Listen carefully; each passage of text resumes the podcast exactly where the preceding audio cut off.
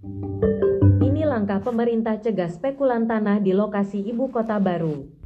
Dipublikasikan oleh Nasional Kompas.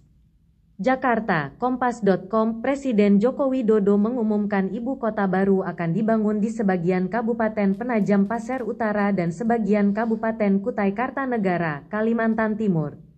Pemerintah pun sudah mengantisipasi spekulan tanah di lokasi ibu kota baru.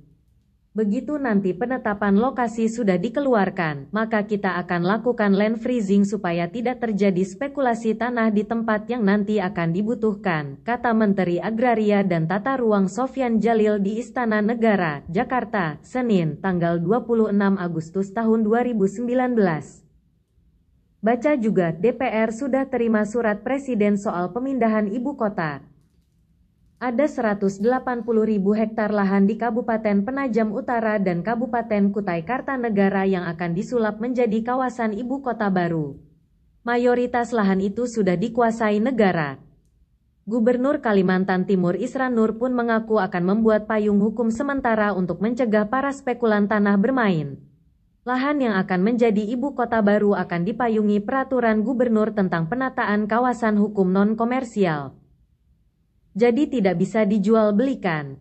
Ini adalah untuk mengantisipasi rencana Ok yang mau berspekulan lahan dan tanah, kata Isran Nur.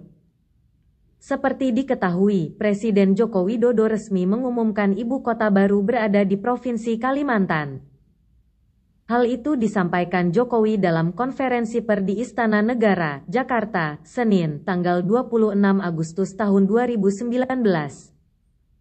Baca juga, menurut Jarot, pemindahan ibu kota akan kurangi masalah di Jakarta.